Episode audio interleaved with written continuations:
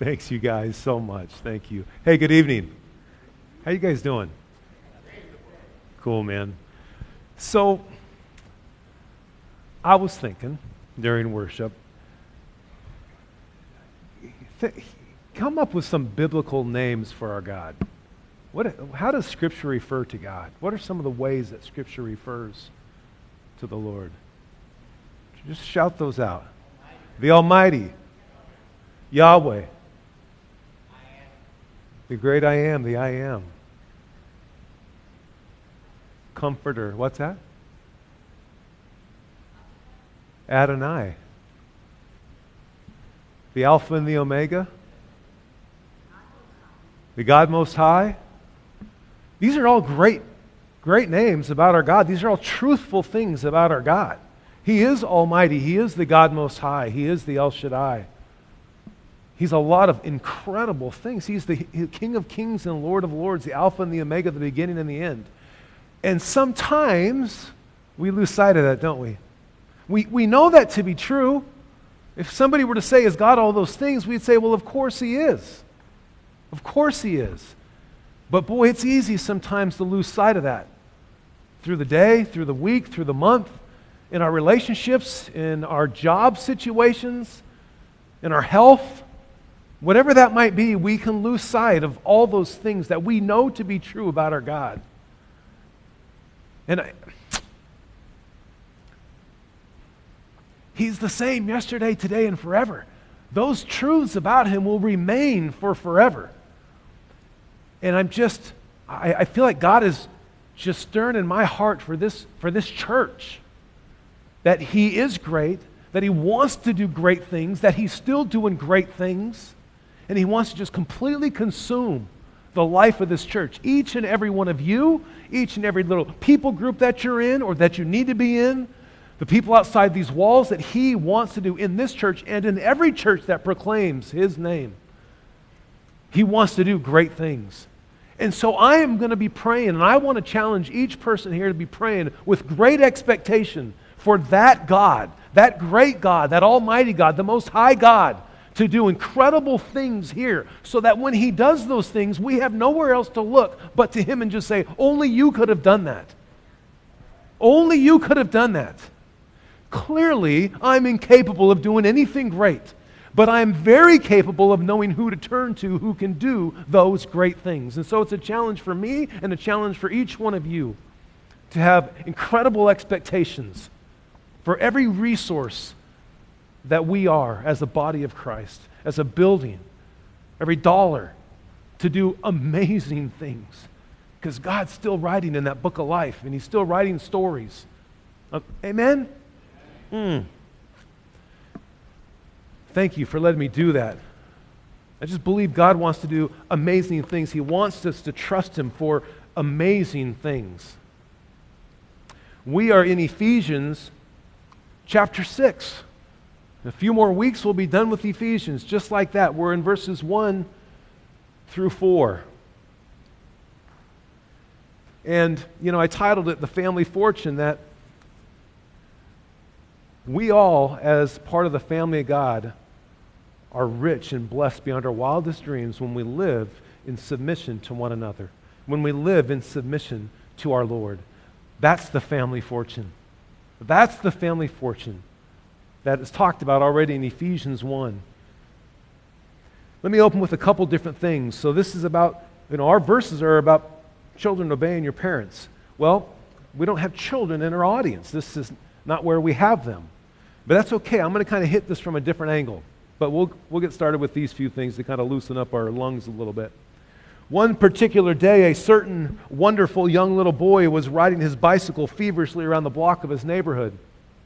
And round and round this young little lad went, crying with every turn of the pedals.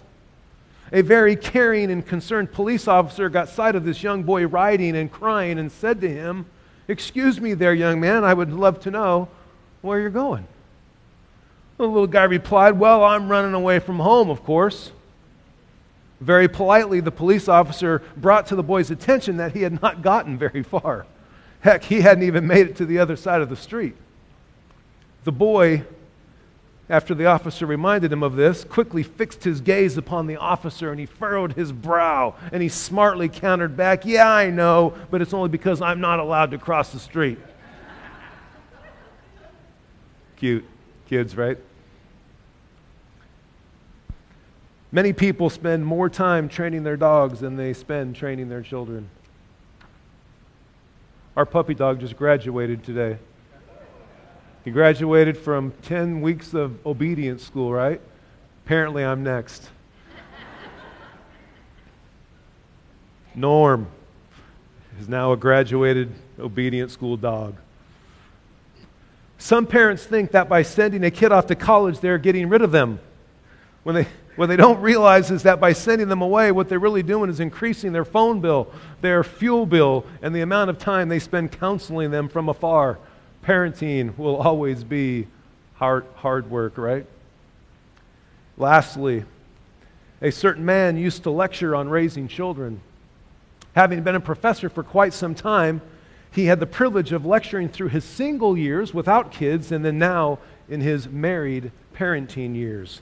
Needless to say, his lectures evolved over time.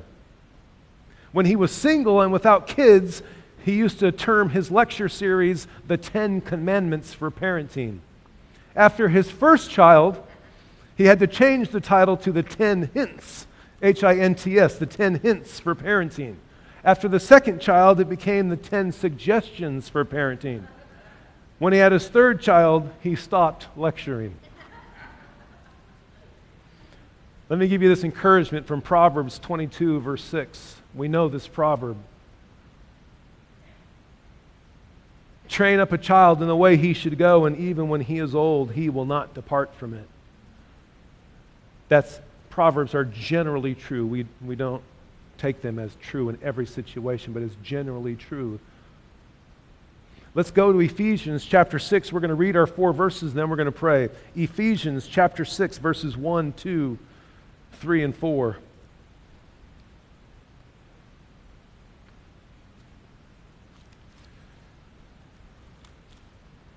Ephesians 6, four verses.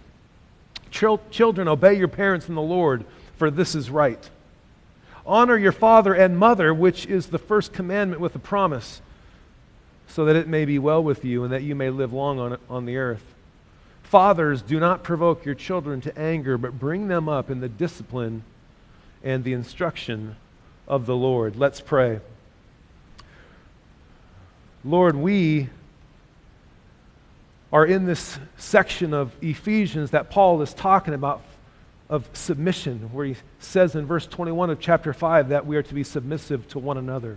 And in this section, we're talking about children being submissive to their parents and fathers in return bringing them up in the ways of the Lord as the submission in return to the children. And so, Lord, if, if we're in that place, Lord, help us to do that well.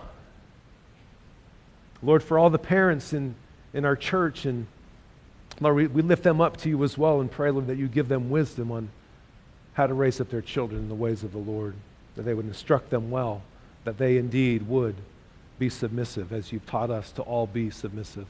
Lord, have your way with us in our text this evening, we pray, in the mighty name of Christ. And everyone said, Amen. So here's our, we only got a few verses. Here's the first three verses. Here's the outline. We're going to talk about kids that are killing it, killing it kids, kids that are being obedient in the Lord. And then we're going to talk about dialed in dads, dads that are dialed in on how to bring up their children in the ways of the Lord. Okay?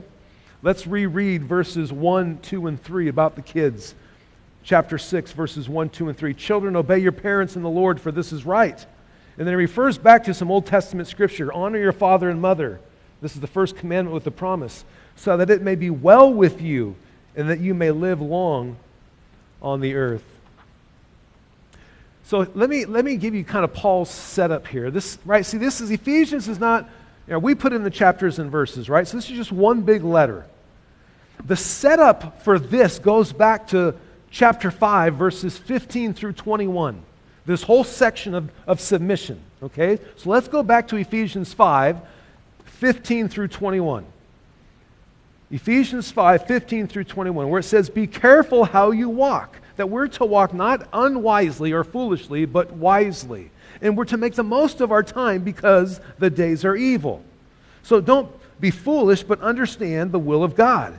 And then verse 18, one of the key verses do not get drunk with wine, for that is dissipation, but we are to be filled with the Spirit of God. And then in verses 19, 20, and 21, there's three things that will happen when we're filled with the Spirit of God. Verse 19 says that we'll be joyful. Verse 20 says that we'll be thankful. And verse 21 says that we will be submissive. So when we're filled with the Spirit of God, we'll be joyful, thankful, and we'll be submissive to the Lord and to one another. Okay? And so then he starts in verse 22 with what that looks like. Right? So in verses 22, 23, and 24, right? Being filled with the Spirit, we're joyful, we're thankful, and now we can be submissive. If we're not Spirit filled, all this is going to break down. We're not going to be joyful, we're not going to be thankful, and we're going to have a difficult time being mutually uh, submissive. Make sense? So Ephesians 5 22 23 and 24, which Pastor Dave uh, covered a couple weeks ago, is about wives being submissive to their husbands, and it also talks about uh, the church being submissive to Christ, right? And then it goes into verses 25 through 33, which we covered last week, about uh, husbands loving their wives as Christ loved the church. And so that's the way the husbands submit to their wives, that they love their wives in such a way, right? It says, just as Christ loved the church. And so that's the husbands then submitting themselves to the Lord by serving as Christ did the church by serving their wives. And then now we get into verses 1, 2, 3, and 4 in chapter 6 about children submitting to their parents, and then fathers submitting to their kids in the ways that they bring them up, doing the work that they need to do as fathers in a mutual submission role by bringing them up in the instruction and the discipline of the Lord. And then after that, next week will be verses 5 through 9 about slaves and masters and masters and slaves, which is employers and employees, and how that's supposed to work. And so all that goes back to being filled with the Holy Spirit and being mutually submissive to one another. So this is all just one big discourse, if you will, that all goes together. You with me? So the bottom line is this. This is the bottom line that the spirit controlled life, chapter 5, verse 18, is essential. It's essential the spirit filled life, chapter 5, verse 18, is essential for proper godly relationships. That's what it means. We cannot have proper scriptural godly relationships outside of being filled and empowered by the Spirit of God. Amen? Okay. Kids, right? Kids like the rest of us. That's why I'm giving you this big picture. Children are no different than us. We don't say you get to submit until you're 18 and then you don't, you don't have to submit anymore. We're all, all of us are in a place of submission until the day we breathe our last. All of us. So kids, like the rest of us, are called to submit. Kids, like the rest of us, are to be filled with the Spirit. Going back to 518. Hmm. See, childhood is the training ground for the rest of their life with the Almighty, which is a life of submission. So it's not that they just have to submit for a period of time until they become adults. It's a training ground for a lifelong submission process of the, to the Almighty, right? And so it's just a bigger picture. So instead of just saying, obey your children in the Lord, oh, it's, it's just, it's so much more than that. It's the training ground for the rest of their life with the Almighty, with their brothers and sisters in Christ, with the church, with other churches, with everybody, mm, with their employers or their employees.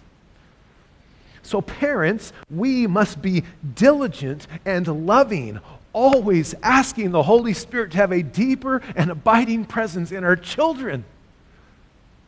That's what we can do from this end. If I'm not preaching to the kids, then I'm going to preach to the parents, right? Have a diligent, uh, be diligent, be loving, always asking the Holy Spirit to have a deeper and abiding presence in our kids because that's the life that they will have forever a life of submission, which can only be done through the power of the Holy Spirit. Right? We good on that? Okay. It's not simply, as I mentioned, that, that children are to obey their parents. That's obvious. But it's a lifetime of godly and mutual submission that awaits them. And so that just helps us to understand this as parents a little differently. It's not just to get them to a certain age, it's not just to get them to a certain job, it's preparing them for a lifetime of submission. All of us, I've said this before tonight, all of us as followers of Christ are called to submit. All of us. All of us as followers of Christ are called to a life of submission. Look again at chapter 5, verse 21. Be subject or submissive, be subject to one another in the fear of Christ. So, the greater lesson for our children is more than simply obey your parents. It's teaching them the bigger picture of submission that's found in all of Scripture. All of Scripture is about submitting, as Christ did to his Heavenly Father, as we do to Christ. And so that's what we're really trying to teach our children, is the full counsel of God, a lifetime of submission. Here's what I think is really, really cool for me. Look at the means that God has provided in this section. Okay? through, so I'm, I'm going to say this and then I'll unpack it. Okay, through our fear and reverence of the Lord, through our fear of the Lord, which is verse 21, I'll show you in a second, and the indwelling of the Holy Spirit, and I'm talking verse 21 of chapter 5, right? So through our fear of the Lord and the indwelling of the Holy Spirit, we can live lives in that sweet spot that we were created for and perhaps we're still longing for, right? That's the means that God has provided, that through our reverence of the Lord, through our fear of God, and the indwelling of the Holy Spirit, we have the ability to live in the sweet spot that we were created for a life of submission. And many of us are still longing for that. We, we just don't feel like we, we're in that sweet spot in life. And like, what is it? What is it? Well, maybe it's our fear of the Lord is off and it's our submission to the Holy Spirit's off, or we're not filled with the Holy Spirit. We're not relying on the Holy Spirit. Okay? So, see in verse 21, it says, Be subject to one another in the fear of Christ. This submission, this uh, lifestyle of submission, comes from a healthy fear and understanding and reverence of who God is. And then saying, Oh, because I know who He is, I do indeed need to be filled with the Holy Spirit. So, those are the means by which we can live in that sweet spot that God has designed for us to live in, having a healthy fear of God and a health, healthy dose of the Holy Spirit in our lives. Amen? Okay? So, so check out this, this fear, this reverence. Listen, I'm going to say this in the beginning and I'm going to say it at the end. But listen, I believe, I believe that a proper fear a proper fear, reverence of God, will lead to a proper filling. A proper fear of who God is, understanding the Almighty, all those names we gave Him, that the more we fully understand who God is, a proper, what's the word I used? Fear. So, gosh, a proper fear is what leads to a proper filling. And so God does things. You've heard that saying that, you know, sometimes we don't it's not until God knocks us on our back that we look up. He, he, he allows things to happen to us so that we have a proper understanding, a proper fear, which is a reverential fear, is what that means, right? So that when we have a proper fear, then we really reach for the Holy Spirit. We rely on the Holy Spirit because our fear is, is, lined up. And so our filling then is lined up. Hmm. Do you know it talks about the fear of God all throughout Scripture? I'm going to give you just a few, like 10. It was so hard not to give you like 50. It's so fun. But I want us to understand that this, I believe, is where it starts. And so God allows things out of His love for you and I for us to have a healthier fear of who He is, a reverential fear, so that we will just reach for a proper filling of His power and His Holy Spirit, so that we can live in the sweet spot that we're designed for. Check this out Proverbs 9, uh, verse 10. The fear of the Lord is the beginning of wisdom. This is the one that we all know, I think. And the knowledge of the Holy One is understanding. The fear of the Lord is when we start to figure things out. That's the beginning of wisdom. We must have a fear of God. Check out Proverbs 10 27. The fear of the Lord prolongs life. That's in our verses from Ephesians 6, right? That you may live long and that it, be, it would go well with you. The fear of the Lord prolongs life, but the years of the wicked will be shortened. Look at Psalm 25, verse 14. The secret of the Lord is for those who fear him. The secret is his counsel, it's intimacy with God, his leading you and guiding you. The secret of the Lord is for those who fear him, and he will make them know his covenant. Check out Psalm 33, verse, verse 8.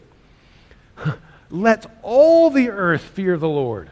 Let all the inhabitants of the world stand in awe of him. And that's a word that we didn't use is he's awesome. He's awesome. Psalm 33, uh, did we do 8 or 8? Which one was that?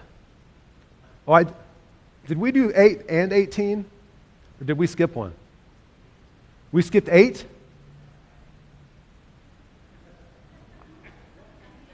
Which one was on the screen last? We didn't have 8? Oh, so I read the wrong one. So this is 18. Leave that up there because I missed that one. Behold, the eye of the Lord is on those who fear him, on those whose hope is for his loving kindness. Psalm 34 7. Thank you. Psalm 34 7. The angel of the Lord encamps around those who fear him and he rescues them. Oh, I like that. We need that often, don't we? Hey, if you've lived long enough and you look back and you think, oh my word, the things that the Lord rescued me from. Right? Stupid stuff, man. I mean, stupid stuff. How much time we got? I'll give you about 100 stupid things just off the top of my head. Psalm 103, verse 17. But the loving kindness of the Lord is from everlasting to everlasting on those who fear him, and his righteousness to our children's children. Oh, thank you, Lord. Even Job, in all this turmoil, Job said, in Job, he says, And to man, he says of God, Behold, the fear of the Lord, that is wisdom. And to depart from evil is understanding. And then lastly, Proverbs 19 23. The fear of the Lord leads to life. Look how cute this is when we're talking about kids, so that one may sleep satisfied, untouched by evil. I'll say it again. I believe that a proper fear will lead to a proper filling of the Holy Spirit. A proper fear will lead to the proper filling. Hey, look, I, I recognize, as I'm sure many of you do, if not all of you, that God loves me enough, loves us enough to continue to shape a proper fear in our lives. I, I, I got to be honest with you, I don't dig it. I I, and I'm not saying I don't dig it that often. I don't dig it ever. I don't know if, if you do, right? I just don't, it's just not, I just don't dig it when it's happening. But I recognize that it's essential. I recognize that as, as He's shaping, recalibrating my proper fear, it's because He wants me to have a proper filling. And so for that, I'm incredibly grateful. And then I have to trust Him in that process. And then in turn, in our context, it leads to godly submission.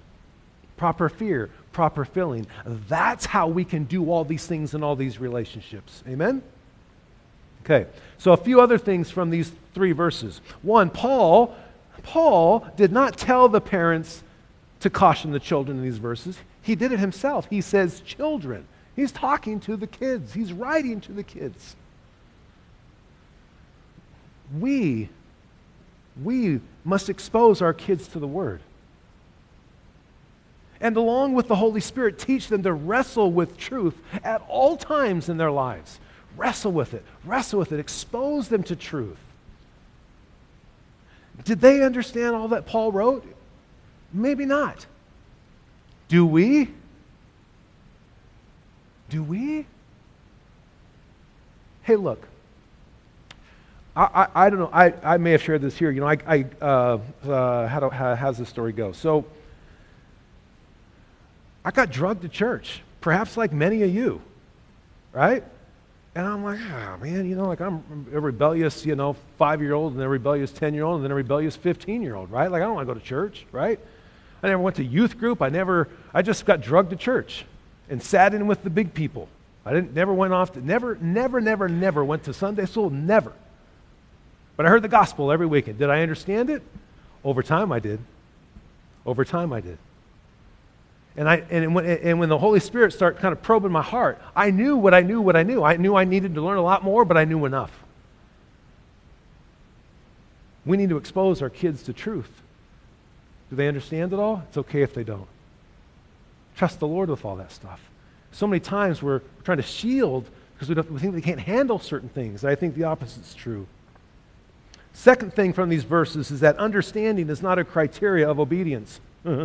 understanding is not a criteria of being obedient. That develops over time, doesn't it? Sometimes we just have to obey. We don't necessarily know why or how it all works.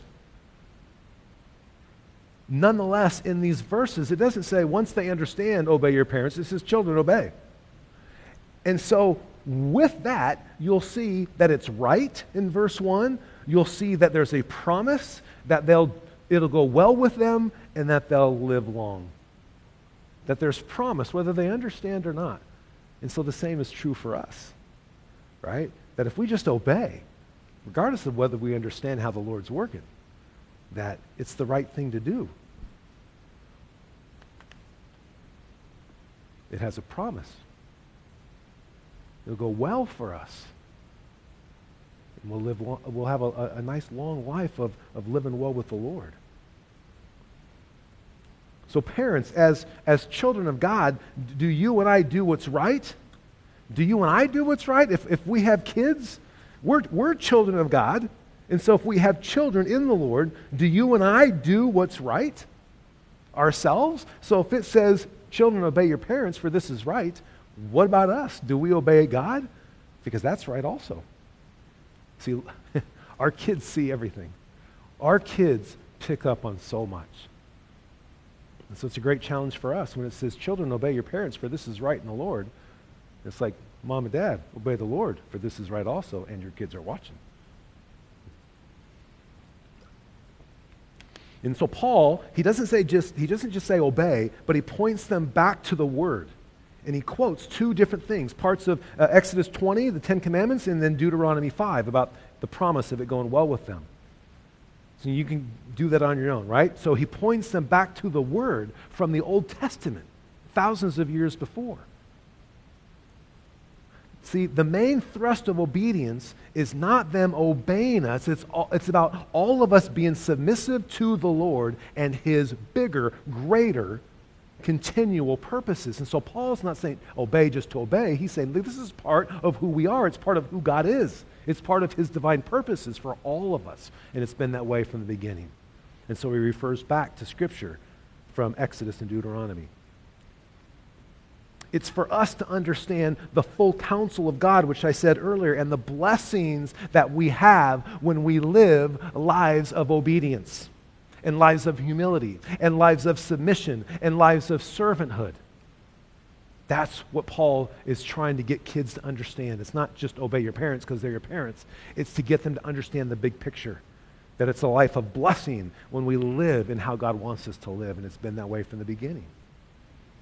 And then, third, this promise. When it talks about this promise, right? Honor your father and mother, which is the first commandment with the promise.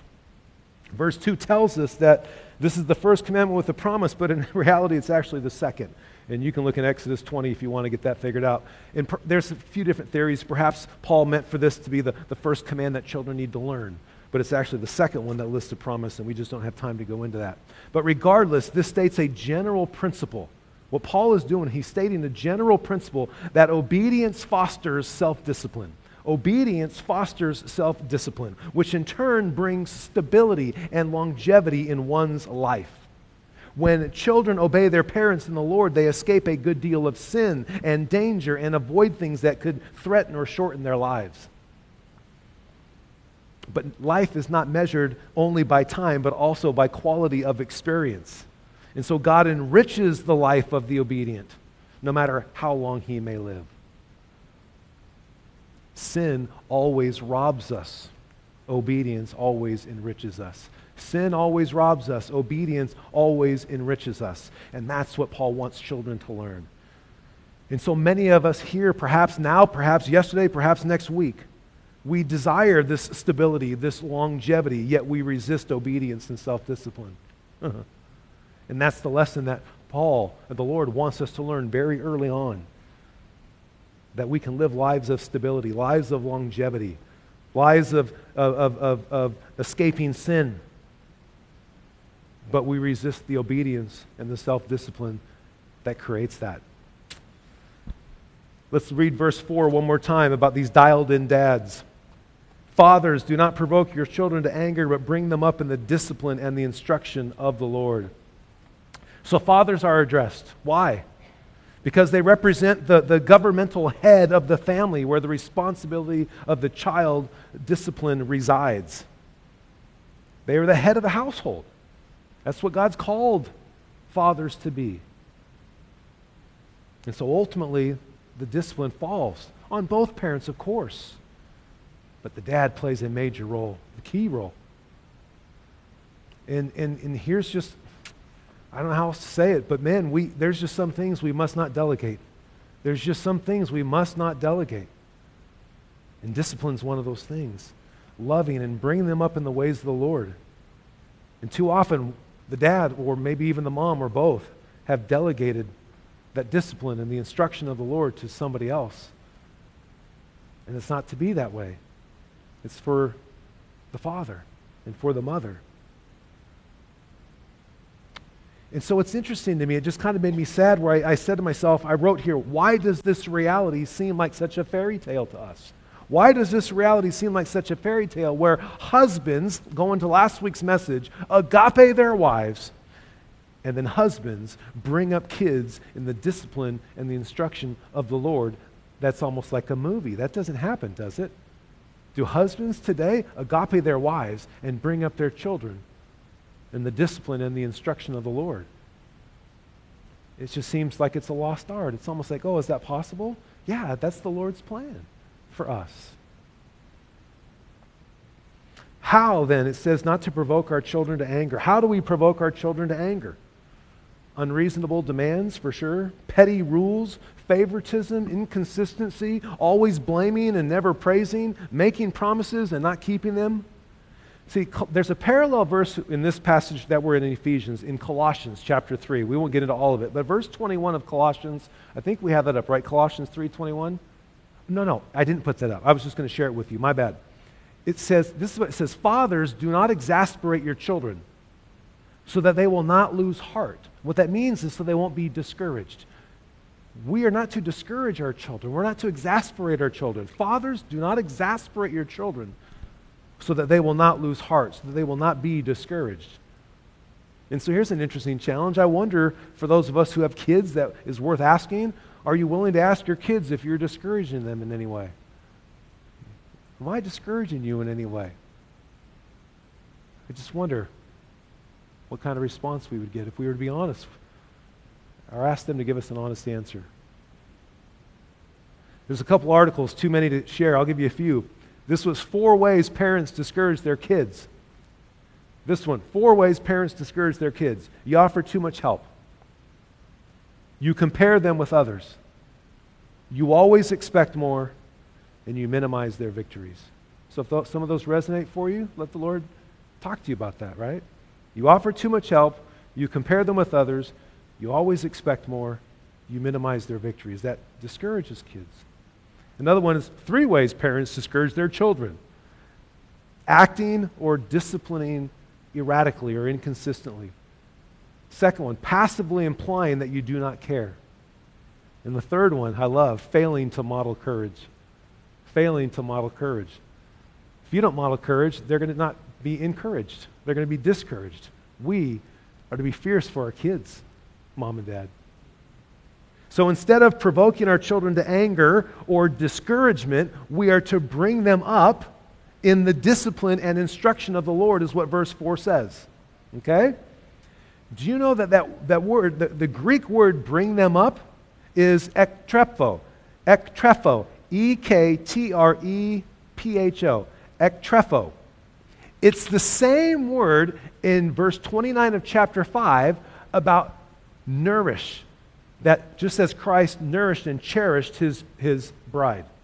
It's the same word in verse 29, right? For no one ever hated his own flesh, but nourishes and cherishes it, just as Christ also does the church. When he's talking about husbands nourishing and cherishing their wives, it's the same word. Bring them up. Discipline, see, is not, a, is not an end, it's a means. Discipline is not, we don't discipline them for discipline's sake. It's a means to get something else. It's a means by which we nourish them. And so, if we discipline with the idea of nourishing them and cherishing them, then our discipline becomes much different. Amen? And God's the same with us. So, when He disciplines us, it's because He cherishes us and He's nourishing us. And so, discipline is the means by which we nourish our children. And so, the Lord, as we uh, parents also, we use discipline as a, as a means to the ends of nourishing and cherishing our kids. Got it? All right. Hebrews 12, 7 and 8 says this. I love it. It's for discipline that you endure. God deals with you as with sons. For what son is there whom his father does not discipline because he's nourishing him? But if you are without discipline, of which all have become partakers, then you are illegitimate children and not sons. So, we as parents must nourish and cherish and discipline our kids from that perspective. And so, men, do we do we nourish and cherish and legitimize our kids so that they're legitimate children? And this must be done in the Lord. There's no other way. It must be done in the Lord. And that's what verse 1 and verse 4 says. Look at the children, obey your parents in the Lord. Verse 4, but bring them up in the discipline and the instruction of the Lord or in the Lord. So, what that means, mom and dad, is this How can our kids possibly obey in the Lord if we, as parents, are not in the Lord ourselves? We're asking too much of them. How can our kids possibly obey in the Lord if we are not in the Lord ourselves? I, I, am sure many of you, I don't even know the, the statistics. I just didn't have time, but there's just some staggering statistics about kids that are struggling, not doing well. And almost always it points back to the Father. Almost always.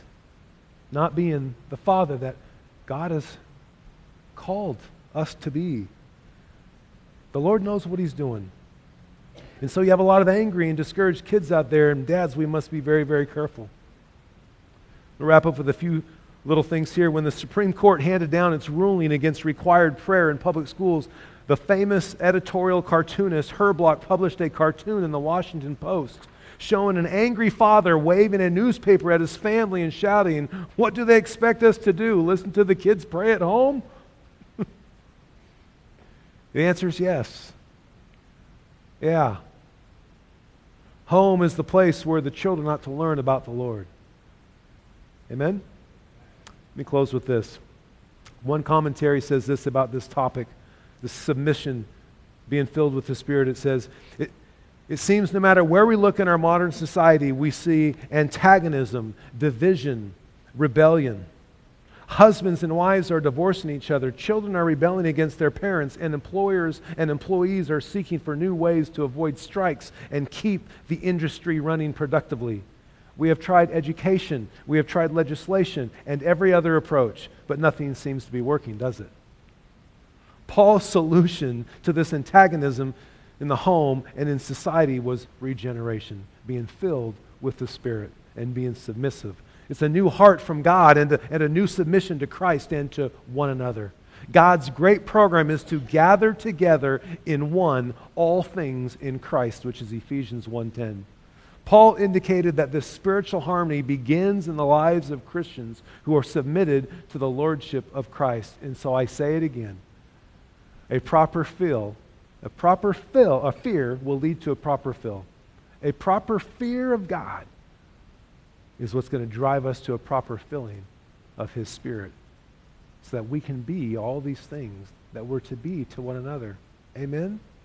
You know, it's just, it's, I'm, I'm done. I'm going to pray in a second, but um, there are times where I, am I'm, I'm amazed and I'm encouraged when I read Scripture and, you, and you, all the things about how, we're, how we can and how we're commanded to get along and to submit and to work out our issues, and yet oftentimes it just doesn't happen.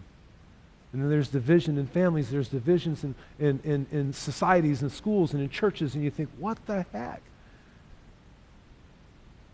And I think part of it is we just don't have a proper fear.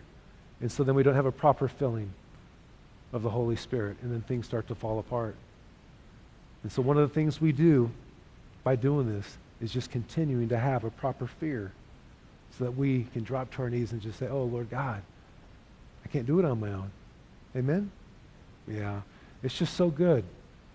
God has so many great things for us. He's carved out a perfect plan of how this all works. But boy, we have to have a proper fear so that we're filled properly.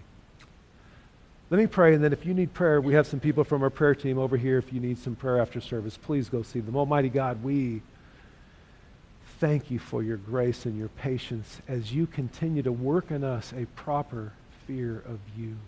God, we want to have a reverence for you that just continues to grow and be more clear that you are the Almighty, that you are the Most High, that you are awesome, so that we would recognize that we desperately need to be filled by the power of your Holy Spirit so that we can be submissive to you and submissive to one another, that we can serve and love on our kids and cherish and nourish them, that we can serve and love on our wives and cherish and nurture them, and serve and love on our employees and our employers. And Lord, it, it's, it's a perfect plan, but never in the flesh. So we thank you, we love you, and we just we beg for your help, Holy Spirit. Fill us in new and mighty ways. It's in your name we pray. Amen. Thanks, you guys. Have a great rest of the weekend. Good to see you all.